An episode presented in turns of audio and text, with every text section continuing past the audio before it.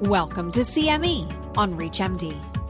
This activity titled Updates on Clinical Trials in Oncology and Radiation is brought to you by the American College of Chest Physicians and supported by an independent educational grant from AstraZeneca Pharmaceuticals, an educational grant from Genentech, a member of the Roche Group, and an independent medical education grant from Merck Sharp and Dohme Corporation.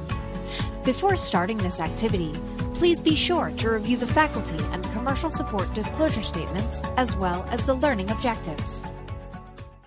Good evening, everyone. Welcome to our fourth of five webinars on updates in lung cancer management. It's really a privilege for me, Eric Edell, the Mayo Clinic, in conjunction with my co-sponsor, Dr. Murgu from the University of Chicago, to bring this seminar, this webinar to you with two internationally known medical and radiation oncologists. Dr. Florez is currently assistant professor at the Thoracic Oncology at Dana-Farber Cancer Institute as part of the Harvard Medical School. And Dr. Rimner is associate attending director of thoracic oncology in the Department of Radiation Oncology at Memorial Sloan Kettering. And now I would like to invite Dr. Florez to begin the webinar with her presentation. Dr. Florez? All right, so lung cancer has significantly changed um, from what it used to be even 10 years ago. Before, it was squamous or no squamous, and then now we have become to the molecular pathology level and then a PD-L1 expression. So lung cancer is no longer one disease, but many diseases. And that's what makes the treatment more complex so everything changed in the adjuvant treatment when we had the ADAURA trial. And this is different. These are patients that require tissue genomic testing at the time of diagnosis. So the ADAURA trial was presented in 2020 and changed how we treat patients with EGFR mutations that have resectable disease. So the ADAURA trial is a phase three trial that included patients that have limited stage disease 1B to 3A. And we have to remember all of this is based on the classification that is no longer up to date. It's the seventh and now we're in the eighth. So these patients went to surgery, but they were most of them were recruited before surgery, meaning genomic testing happened at the time of diagnosis. Then they were randomized, they, they, gone, they went to surgery, some of them got chemotherapy after the surgery, not all of them. And then they were randomized to osimertinib, which is an EGFR therapy, for three years versus placebo. The main uh, endpoint was disease free survival. And the study was terminated early because of the great response that was observed. And this is the benefit. So for 1B, I often have conversations with my patients because some of these patients may have been cured and they don't need three years of osimertinib and all the side effects that comes with that. For 3A, definitely, because they have a 75% chance of having recurrence if they don't go in the EGFR therapy. For stage two, they have a 40 to 50%. So that's right in the middle. But usually for two be above, I recommend the therapy because the benefits are greater. Something that's very important about ADAURA, this was presented at ESMO after ASCO, is that significantly decreased the recurrence in the CNS from 1 to 10%. So 10% is the placebo group. Majority of these patients got chemotherapy in the adjuvant setting. And the challenges with CNS disease is this very morbid particularly for patients that have no other comorbidities. It significantly patients, affects patients' quality of life. So in 2020, as everything started changing after surgery for local lung cancer. These patients with EGFR mutation, which are 13% of patients with lung cancer, now are going in EGFR therapy for stage 1B or above, meaning tissue at diagnosis and complications for osimertinib and a new population. Well, if things couldn't now get more confusing, we're back to where we started. So many neoadjuvant studies in lung cancer were negative, didn't show benefit. So we didn't do neoadjuvant therapy. But that changed with Checkmate 816, what incorporates chemotherapy and immunotherapy. So the new wild factor in this combination is immunotherapy. So Checkmate 816 is neoadjuvant nivolumab plus a platinum-based regimen for stage 1B to 3A. So these are patients that newly diagnosed. The um, the tumors 1B are higher than 4 centimeters, and they have to have no sensitizing EGFR or ALK mutation. What is that important to me? Well, again, we are now doing NGS a diagnosis for early stage because these patients with EGFR mutation and an ALK alteration should not go in neoadjuvant therapy because immunotherapy doesn't work for them. So we don't want to delay therapy or delay surgery to give the neoadjuvant therapy when the drug doesn't work. So these patients were randomized to nivolumab plus chemo versus chemo alone, then they went on surgery. Some patients have optimal chemotherapy after, most patients did not, plus minus radiation. And this is a new endpoint that we are learning from our breast cancer colleagues, and it's complete pathologic response, or pathologic complete response. And the differences are clear. The people that received the chemoimmunotherapy had a complete patholo- pathologic complete response of 24% versus 2.2%. Again, patients with ALK and EGFR mutations should not get this. So let's make things a little bit more complicated. Neoadjuvant therapy is approved. Targeted therapy, adjuvant therapy is approved. Now we added immunotherapy in the adjuvant setting with IMpower 0110. So IMpower 0110 or IMpower 10 um, as a atezolizumab, an immune checkpoint inhibitor, for a year for a patient after they get resected. So this trial is completely resected patients 1B to 3A. You can see the recurrent team here 1B to 3A, tumors higher than 4 centimeters because the classification changed. So they got surgery. These patients did not get neoadjuvant therapy. Then they get adjuvant chemo for one to four cycles, and then they were randomized to follow up because that's what we used to do follow up and pray that the cancer doesn't come back, or atezolizumab for a year, which is 16 cycles because it's every three weeks.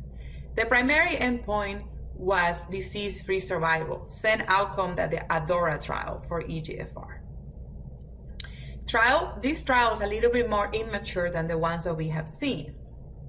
So for these patients, don't we only need NGS, we also are needing PD-L1. We didn't need PD-L1 for early stage before because what were you going to need a PD-L1 for? Didn't really affect much. But now we need it because atezolizumab in the adjuvant setting, meaning after surgery, is only approved for patients with a PD-L1 higher than 1. If it's less than one, they cannot get the drug. Um, so these patients are getting atezolizumab for a year. So the three studies that we just discussed do not have overall survival data. So this is like approve, hurry up, and wait for overall survival data. For neoadjuvant and adjuvant trials, it takes quite longer to get these results. Um, I won't make any conclusions of these overall survival data curves because the data is still very immature. So now we have three different regimens by three different trials that change how we treat lung cancer in less than two years. And I'm excited now to, to hear from Dr. Rimner regarding the changes and the advances, advancements that he's seeing in radiation oncology.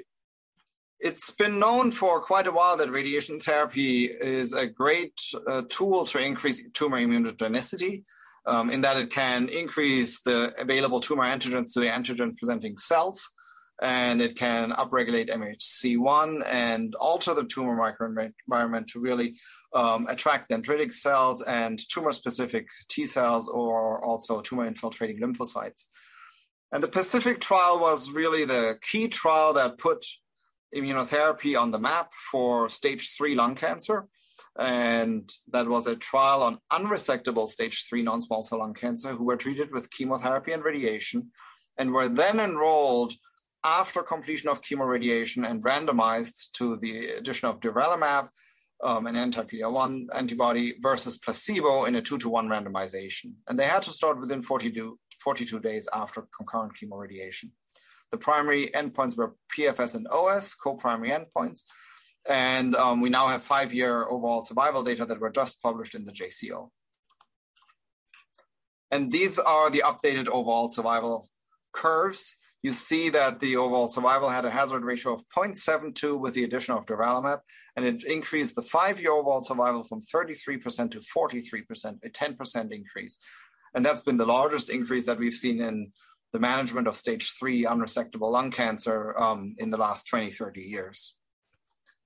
And this was accompanied by a, an improvement in uh, progression free survival of uh, about uh, 14, 15% from 19 to 33% at five years. So, about a third of our patients now are free of disease progression at five years with stage three locally advanced non small cell lung cancer. Now, one of the questions was now we have an effective drug, but does it improve survival um, by improving distant metastatic uh, rates and uh, preventing distant metastases or by intrathoracic local recurrences? And the Pacific trial did not enroll patients prior to chemoradiation, so we don't have detailed chemotherapy and radiation data. And so we couldn't determine exactly local control in the sense of is the primary tumor or the lymph nodes that were initially involved what recurred. But what we do have is the intrathoracic versus the extrathoracic progression. And this is what present, was presented in 2019 at ASTRO. And you can see that durvalumab improved the intrathoracic progression, which includes, let's say, you know, metastatic lung nodules, but also, of course, lymph nodes and the primary tumor, as well as extrathoracic progression, um, meaning distant metastases. So it is effective on both, and that is likely what adds up to the progression-free survival and to the improvement in overall survival. And so we finally have a drug that can work on distant as well as intrathoracic um, disease control.